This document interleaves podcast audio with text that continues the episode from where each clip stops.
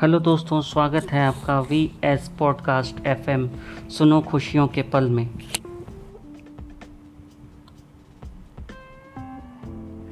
कहाँ आंसुओं की ये सौगात होगी?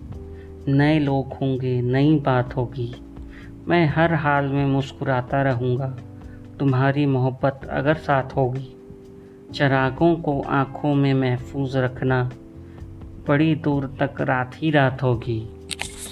तुम होश में ना हो, हम होश में हैं। चलो महकाने में ही बात होगी।